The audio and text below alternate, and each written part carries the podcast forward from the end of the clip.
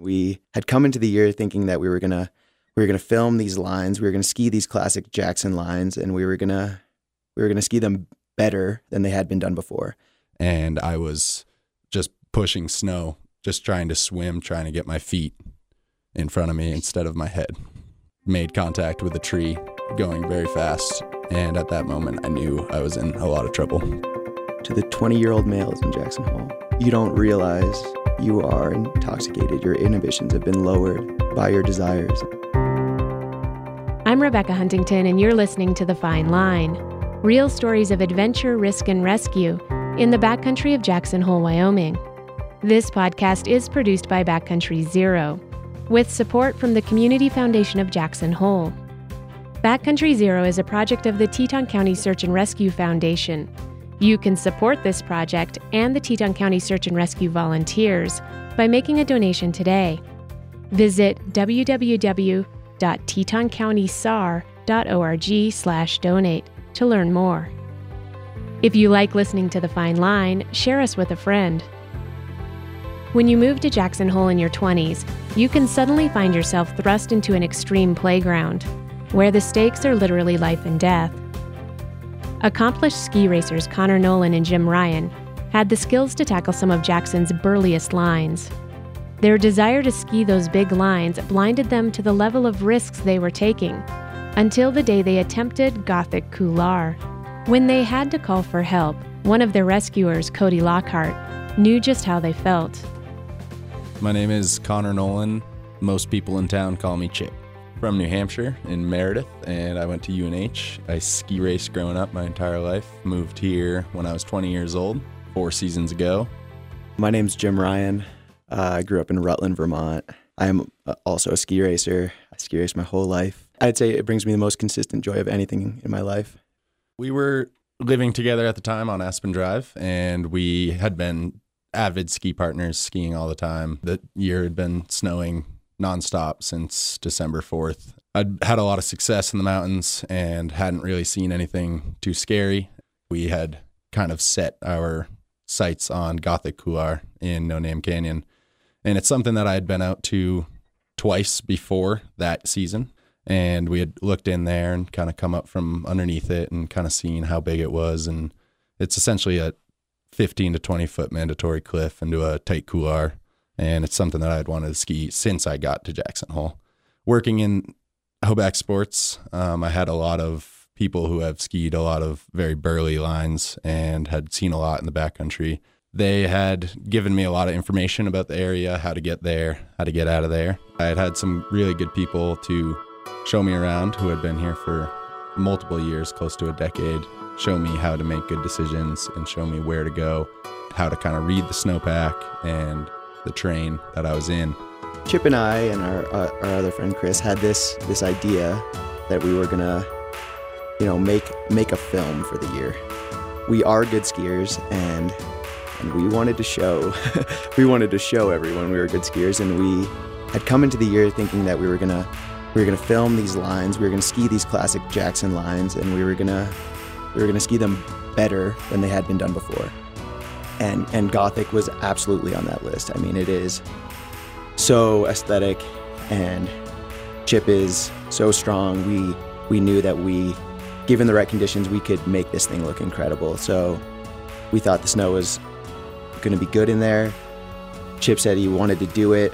The night before, Chip's like, I feel good, it's on. I was excited about him doing it. Maybe 4 weeks before, I had blown out my back, but I was going along as a videographer. It was really the first line on our list that we had made where it was like, all right, we're gonna do this, we're gonna go get it. And for me, it felt like, finally, we're getting started. We're doing this thing. We're on our way to creating this thing, which is the first step in this whole process of proving ourselves here in Jackson. So yeah, I was excited. For being here for 4 years, I definitely had been doing a lot of research and talking to a lot of people in town. And I had skied Central Couloir many times, and it's part of the so-called trifecta where you ski Central Couloir, Breakneck Face, and then you hike up and ski Gothic. So it's part of this very mystical, legendary trifecta line that, you know, we just got very carried away in attempting to ski things that we shouldn't have been skiing. Mm-hmm. We definitely understood that the snowpack had seen a lot of wind the night before. It had been snowing constantly for at least a week, depositing a ton of snow onto northeast aspects. But since Gothic was on more southeast facing, we figured that it would be a safe spot to go skiing. And we were completely overcast by the excitement of skiing that line that we didn't really plan to have the traverse out of there. We definitely thought a lot about and talked a lot about the way there and how to get up to the top of it, but we didn't ever talk about how we were going to come out. Yeah, we had a meeting the night before actually about skiing this line, and we discussed all the danger that we perceived. And it was like the trip out there that we were so worried about, like kind of like excellent communication on the way out. All these, you know, northeast aspects are loaded, guys. Like let's really be careful here. And getting out there, like that's when we thought the danger was. And so we like took our time. We knew it was dangerous, so we were moving in a really kind of good way. And we were so proud of ourselves, you know. Like by the time we got to the top of Gothic, we were like, you know, we are awesome. Like we made it here. Sweet. Now it's game on. Let's do our thing. Whip out the cameras. Chipper's going to do it. Like we just conquered the danger of this project. You know, now it's just skiing. You know, being from the East and ski racers, we're like, all right, skiing's a thing we can control. We know we're limited in this like avalanche thing, you know, this new thing to us. But we've gotten to the point where we're athletes and we know how to do this part. And so we're standing on top of the line and we are like, we've done it. We've gotten over the unknown part, and now it's time to perform. It's a horseshoe-shaped couloir, and we are spaced out on different parts for different angles. I'm actually, when Chip drops into this thing, I am kind of directly above him, filming down in. We have somebody on the right side filming up, and then a drone in the air also, which is right above Chip, filming down on him. At that moment, I had been preparing myself mentally to conquer this feat. I counted down and I dropped in, and I did not stick the landing. Absolutely exploded, broke my ski in half, tumbled all the way to the bottom of the couloir.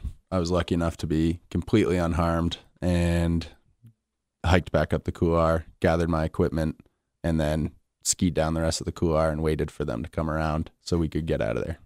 Which is totally worth mentioning that here we are, and now two things have happened. We've made it out there over the perceived avalanche danger. Chip has now skied this line, not perfectly, but he's at the bottom of the other danger we've perceived, which is skiing this kind of scary couloir. He has tumbled down in between these walls, which Chip is, you know, tomahawking within feet, actually bouncing off these walls. And now we've all collected at the bottom of this couloir, and everybody's okay, you know? Like, we didn't do this thing. We didn't film this line the way we wanted to, but Chip is okay. We're all okay. And just because everybody is safe in this moment, the stoke is high. Like, not everything is perfect, but we are amped. We are pumped. The sun is shining, and we feel nice. We've gotten so lucky. We've gotten so lucky, and we're pumped, you know? We're pumped. We did it, you know? We're okay. We're okay. It's not perfect, but we're all okay. I was pretty rattled from the line, but I also, by the time I had collected my equipment and skied back down, I had a now terrible sense of indestructibility. Oh. I felt like I could do anything, and I felt like I would never be hurt because I had seen such a severe crash and everything was fine. I was completely okay. Nothing was even sore. I was good to go, get out of there, and keep going on with my life. Yeah. And this is, I mean, in the day, a series of incidents when we essentially got away with it, but it's part of a longer string of maybe a year and a half of us three getting away with it. We are continually pushing the limits as a household and truly just lucking out Time after time. Time after time. We were making lots of bad decisions for a long time, and we had gotten away with everything. Yeah. And we didn't think anything bad could happen to us at that time. So we all met up at the bottom, and everyone was together, and we were definitely not taking enough time. We should have taken a lot more time to talk about the situation. We should have looked at the snow a lot more. But I had been out there the most. I'd probably skied in No Name Canyon 6 to 7 times. And being that far out, I felt like I was the one who needed to lead us out of there. So I continued to ski out with everyone following me. And my goal, we had talked about our best way out, and it had been the way I'd gone the multiple times before, is just traversing all the way back to the village. Mm. And you can do it with minimal sidestepping if you do it properly. Now looking back on it, with everything that went on that day, we should have skied to the bottom of the drainage and called for a ride. We're ready to just get out of there, get on with our day. So essentially my goal for the group was to gain as much elevation as possible along the ridge so we could stay high. I was hoping to be above the open snowfields in that lower drainage in Pinedale area, because those are definitely something that I knew we needed to watch for, just being so open with not many anchors. So I continued along the ridge to gain underneath some rocks. I just wanted to gain as much as I could. Jim was right behind me. Mm-hmm. He was the closest to me. And I had stopped to regroup slightly, and I stopped and I turned around and I looked at Jim and I said, just keep an eye on me right here. This looks like a little bit of a gully feature that we needed to look for. But that is during our time skiing together, that is always being said, you know, totally. Hey, keep an eye on me here. This is something that we need to look for. And then I turned my skis and we were underneath a little bit of a cliff band in pretty heavily treed area, but definitely smaller trees. And I turned my skis, and as I turned my skis, the entire face broke in this small gully from above me, about, let's say, 10, 15 feet. I'm not exactly sure how far above it was. At that moment, I knew I was in an avalanche, and I pulled my airbag. And at that moment, I was certain I was going to die because it was a pretty deep avalanche. I had absolutely no control. And the last words Jim said to me were, ski, ski, ski. I went under the snow for what seemed to be a minute, but it was only probably a split second. And it felt like somebody had grabbed my neck, like you would grab a dog, and pulled me to the surface. And that was my airbag. I made eye contact with what I was going into, and I was sliding downhill very fast into a large group of trees. So I knew that I needed to get my feet in front of me as soon as possible. That was what was going on in my mind. And I was just pushing snow, just trying to swim, trying to get my feet in front of me instead of my head. As I was swimming, I made contact with a tree going very fast to my right side. And at that moment, I knew I was in a lot of trouble. And I thought I was going to die for sure. Oh, shit. I see, you know, Chip does. He turns to me and he says, watch me here. He goes, and something, you know, like he said, he turns his skis. He is 15 feet away from me when this thing rips above him. It's the whole lane he's in, right? He is caught. It's worth noting, like Chip said, I don't yell avalanche. You know, I don't yell slide. I yell ski, which is like so... It speaks to the mindset we're in of, here is this thing we are good at. Here is what's going to save you. Ski. You know, I, at this point in the season, have already dropped into couloirs that I have, you know, I mean, what was it, like a week before, Chip followed me into a couloir that I had jumped into, it slid, and I skied out of, you know? Like, I am certain that my athletic ability, that his athletic ability makes us invincible. I yell, ski, buddy. You know, like, ski, you got this. This is how you save yourself. But there's no chance. I mean, this thing catches him instantly. He doesn't even get his skis pointed downhill before this thing sweeps him off his feet and pulls him under. And I see him get pulled under. I see him pull his airbag, and only now am I yelling avalanche. Of course, he doesn't hear it. It's the five people behind me that are hearing this who cannot see him. The kind of smoke cloud settles, and I go out onto the slide path, and I can't see him. I just see this huge debris pile at the bottom. You know, nobody else has seen what's happened. I say, I need one more. Another skier that's with us, Julian, comes out. We go, 1/3 in, he's 2/3 in on this slide path. And we're about to go down to, this spot where I saw Chip get pulled under and then where I saw his airbag come back out, when Julian says, I see something. And it's the airbag, and it is poking up. I ski down to it. It's Chip, and he is conscious. And I just go, you're alive, you're alive, you're alive, you're alive. Because in the 2.5 minutes since I saw him get pulled under, I have almost been like, this is death, I have thought so much about this idea of dying in an avalanche that it comes so easily into my mind of death. You slide, you get caught, you die. And so when I get to him and he is alive, all I keep saying is, you're alive, Chip, you're alive, Chip, you're alive. I start digging him out, but of course it is rock solid. He is pinned against this tree, and it is hard. And so I yell up, I say, I need help. I need two. Julian and Chris come down to me, and we dig Chip out, but it has become apparent in just the digging process that he is very hurt and has hit his head. He doesn't know where he is. He is on a short loop here and in pain. So we clear all the snow around him. He's pinned on his right side, and we try and get him seated. And it quickly becomes apparent that he is not skiing out of there. We have this embarrassingly long, 15-minute conversation of, do we call search and rescue?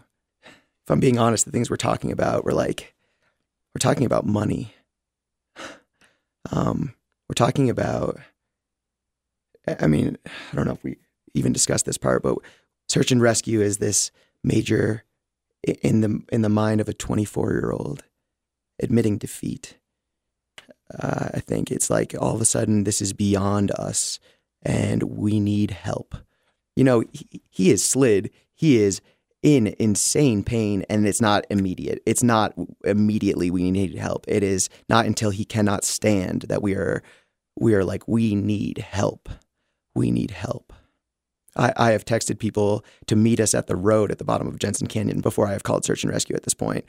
We're gonna need a driver. Not we're going to need a helicopter. And 15 minutes in a scenario like this is not a short amount of time.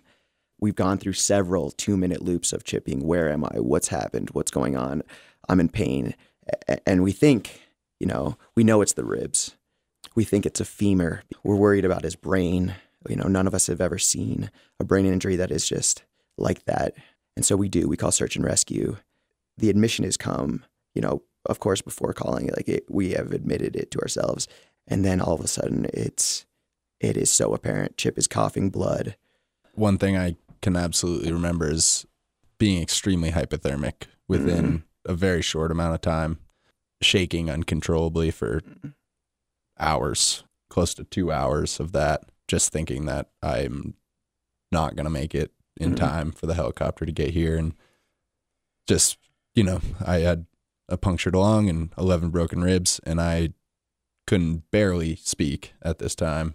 Like Jim said, I was on a total shock loop, and had hit my head quite hard. And just looking back on it now, it's having cell phone service was probably the main factor. I'm still here right now. Yeah. 3 iPhones saved the day here. It's like there's coordinates. We're on the phone with search and rescue. There's this point where search and rescue's on the phone with me. They're like, all right, the helicopter's on its way to spot you. The woman is like, I'm going to go now. And I'm like, yeah. And I pause, and she's like, or I could stay on the line, And I just realize that we need help so bad. I don't even want to hang up the phone. There's now 4 of us down by this tree with Chip, and 2 above on the ridge where I was standing when Chip got slid, just watching us, because above us is another couple hundred, who knows how long this chute is, and it's just hanging above us, and we're looking up and we're just seeing the crown. And then every now and then some snow will come down on us, and we're asking them to stay up there because we're now afraid that all of us are going to get taken out once again. We tell this to Search and Rescue, and Chip must have been aware because we're yelling up to the guys and we're saying, hey, watch us. If this thing goes again, we're going to need you to find us. And so all this is happening. The helicopter comes out and it sees us, and then it leaves. And I'm on the phone and I'm like, why is the helicopter coming and going? You know, Chip is coughing blood. And she's like, it spotted you. It's getting a short haul. It's coming right back. And they do. They come right back. But still, from the time of the slide to the time of the short haul, it's 2.5 hours. I stay on the phone with her till I see the helicopter coming with search and rescue guys on the line, you know, coming in. Only then do I hang up. I just left my office and I was going to the gym. And luckily, I was driving right by the search and rescue building. And when my phone rang, which is how our search and rescue team is paged out. My name is Cody Lockhart. I'm a member of Teton County Search and Rescue, and I've been on the team for about 8 years. I'm from Jackson, Wyoming. I also grew up ski racing a lot, and it's skiing in general has been one of the most consistent things that I've done in my life. As we got coordinates for these guys and we plotted it on our map, we're like, oh, this is up high, and this is in a tricky spot. You know, we're gonna need the helicopter, and likely we're gonna need a short haul. And short haul is basically just when we hang rescuers 150 feet on a rope below the helicopter so we can swing them into a mountainside, because the closest place we could have landed the helicopter would have been several miles from where these guys actually were, where there was a flat spot. We knew that Connor had serious injuries, and luckily AJ Wheeler, the medical director of our search rescue team, is an ER doctor and is also a short haul and skier, and so if you can have him, that's the guy you want. Once the whole crew was at the ship, we loaded up and we flew right to the coordinates. I was in the back of the helicopter, and we'd taken the door off in preparation for a short haul. And this is a big mountain. This is a several thousand foot mountain. And they were just kind of these little ants on the side of the hill, and standing around this huge tree, probably the biggest tree in the canyon is the tree that Connor hit.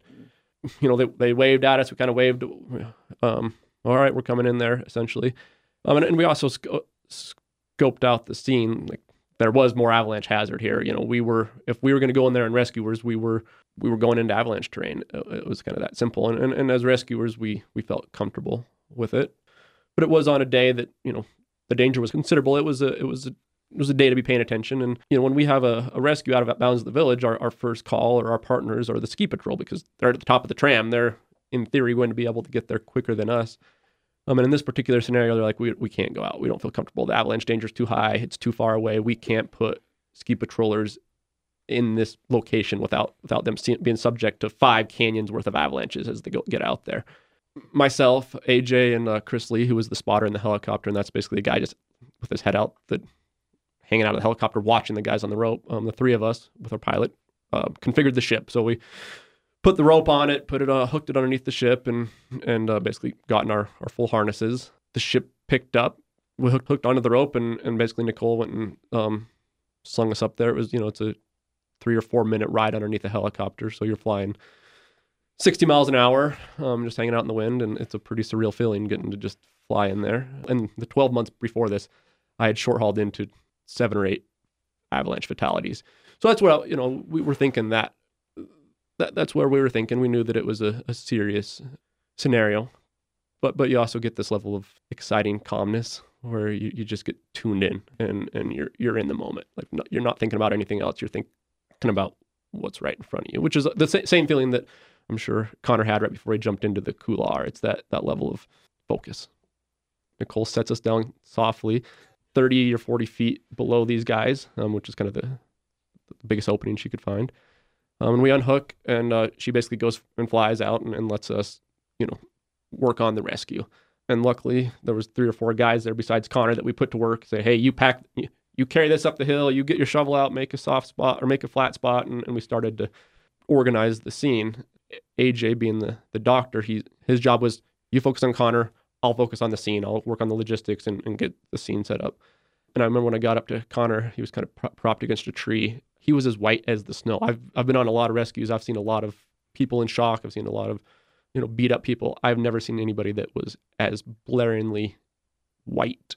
The second I saw him, I was like, this is serious. This guy is, he's hurt. We start getting ready to take him out, and the way we took him out was the same way we came in. Is basically we short-hauled him. We hooked him on the end of a rope underneath the helicopter, and AJ, myself, and Connor all flew out at once. And so we basically put him on a, it's called a suck bag, but it's basically a backboard of sorts. And we put it in this, it's called a Bowman bag. It's a big bag that, you know, he was laying down in, that we hooked to the rope underneath the helicopter.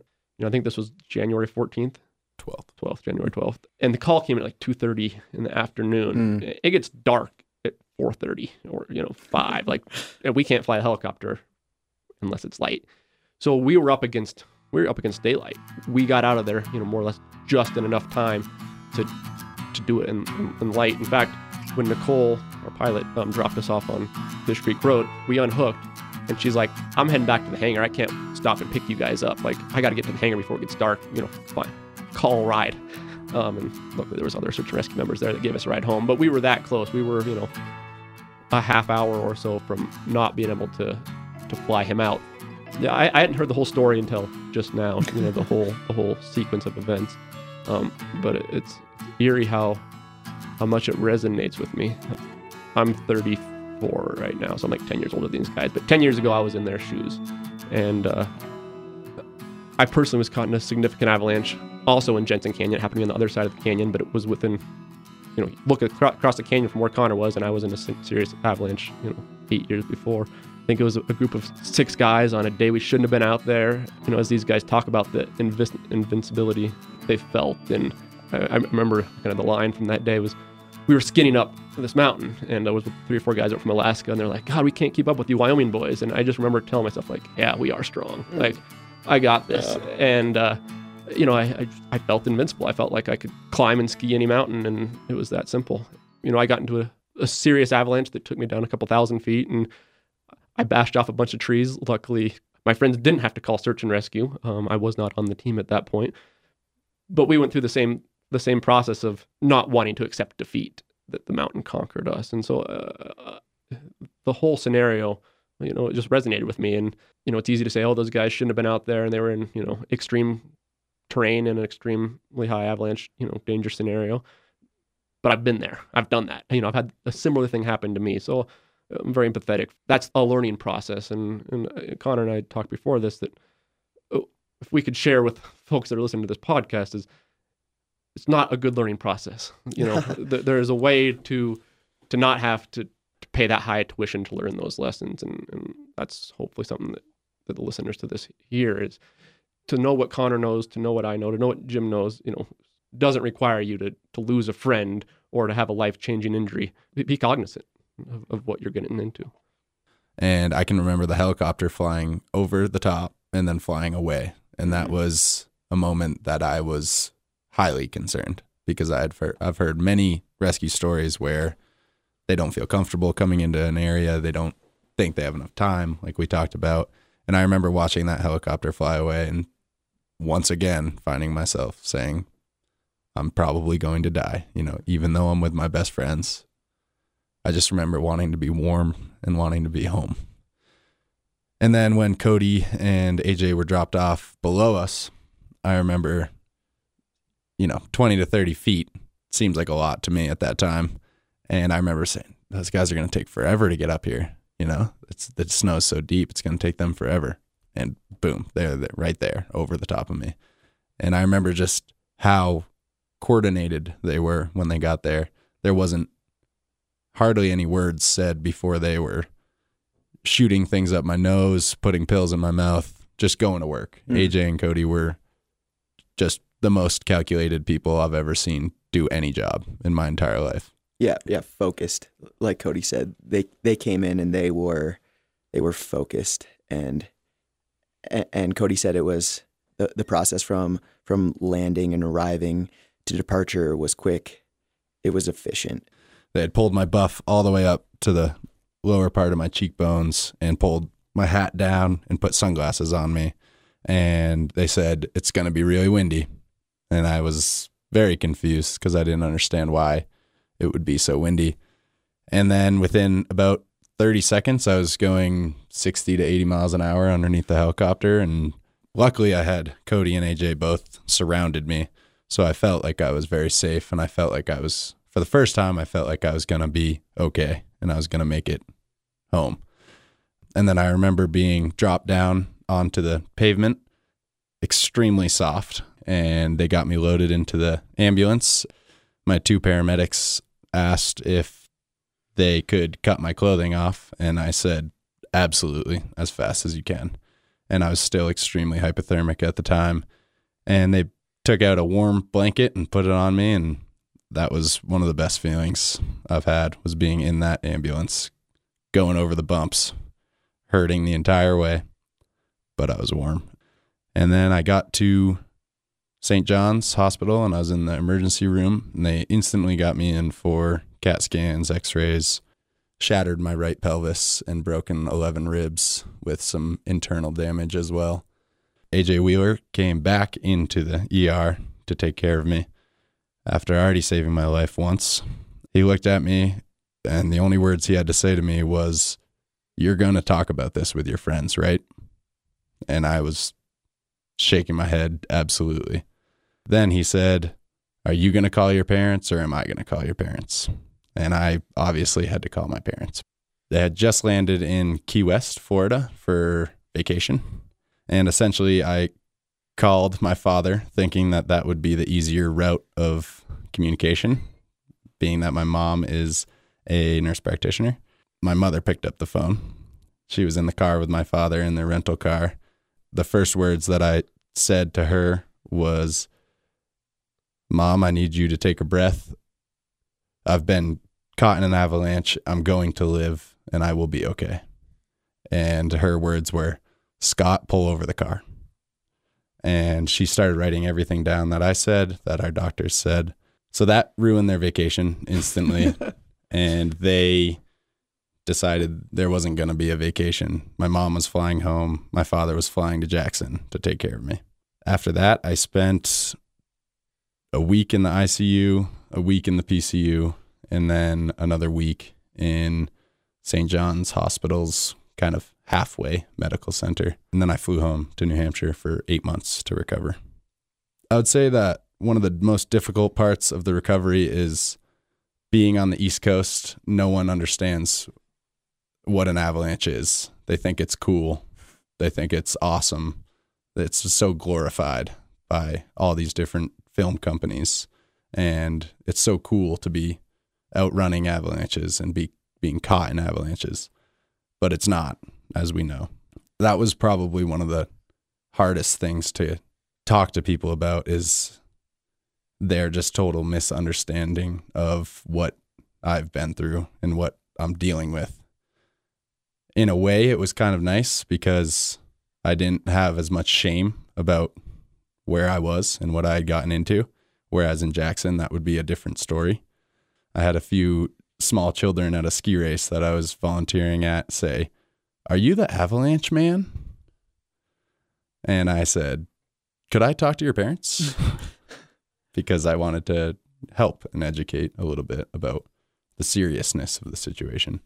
You know, being associated with avalanches and being in them.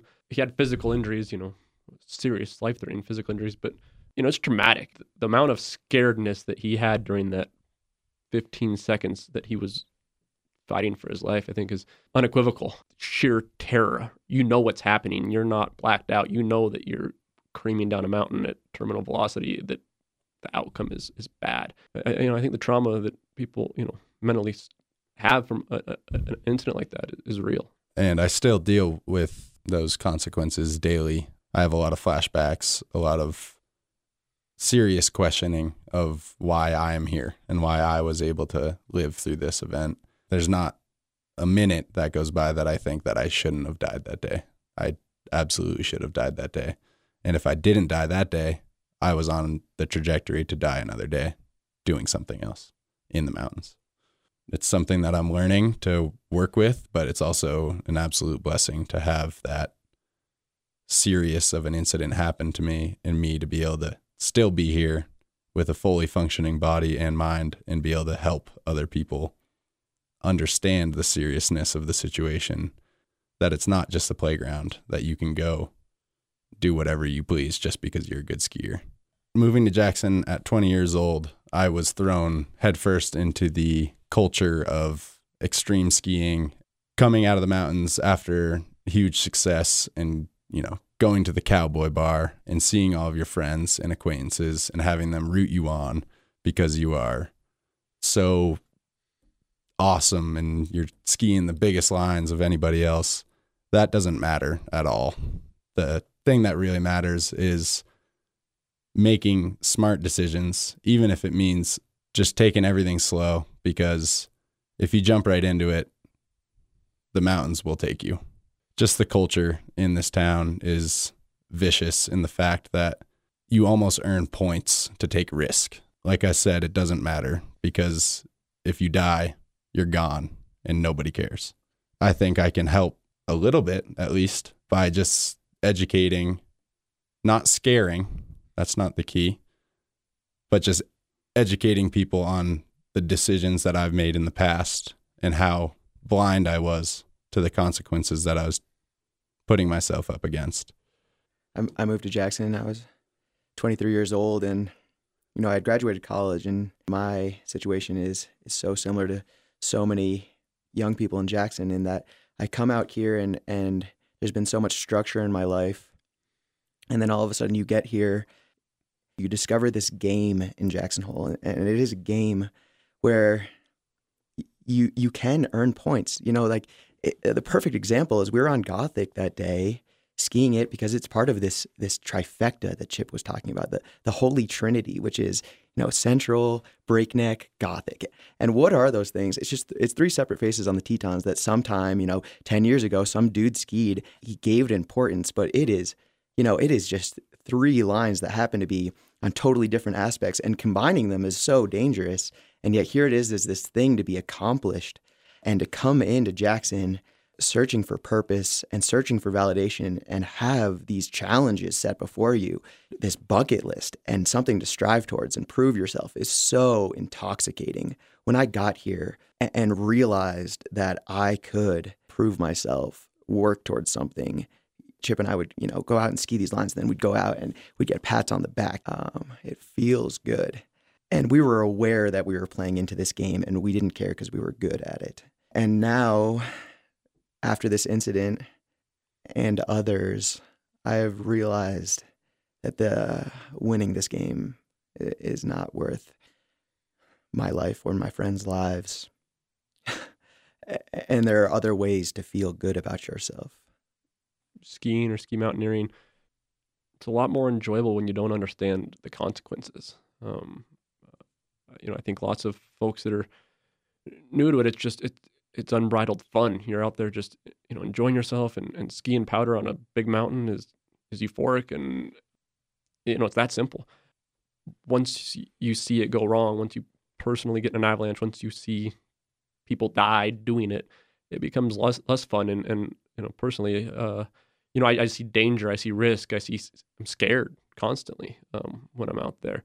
And, you know, it takes some of the joy out of it. Not that I can't go powder skiing and enjoy myself, I certainly do, but you're constantly looking around the corner or looking over your shoulder or looking up and thinking about all the things that could go wrong. And, you know, I think it's some form of traumatic stress. I have a pretty tremendous amount of guilt by putting them into the situation that they were, because Cody has a life, AJ has a life, and there's no need for them to be put where I was because of my mistakes and my poor decisions. And I'd taken a lot of risk before this, but that never once crossed my mind, is that if I get caught in an avalanche and I get injured enough to where they need to come get me, I am putting their lives in jeopardy. And there was a serious chance of hang fire, and not only Cody and AJ, but the rest of my ski partners being possibly killed that day as well. I just think it's a really important thing to understand who you're affecting with your decisions in the mountains. I've been here for 4 seasons now, and I moved here in October 4 years ago and I started renting skis from Hoback Sports. I've been there since. That has been my community. That has been my family. They've been there for me no matter what is going on in my life. They're always my solid. I'd say one of the best things that happens at Hoback Sports with my story is parents will come in with their kids who are 12 to 16 ski racers at Snow King. They'll say, "Do you mind talking to my son? Do you mind talking to my son or daughter about your story and what you've been through?" Obviously, every chance I can do that, I jump right on board. You know, you never can go back in time and give yourself advice, but I'm not special. There's a lot of me coming into town every year, so I guess I can tell them. To the 20-year-old males in Jackson Hole, you don't realize you are intoxicated. Your inhibitions have been lowered by your desires, and you can't see it now. But life is extremely fun without risks that can kill you. We realized we weren't invincible, but we were blinded by our desires.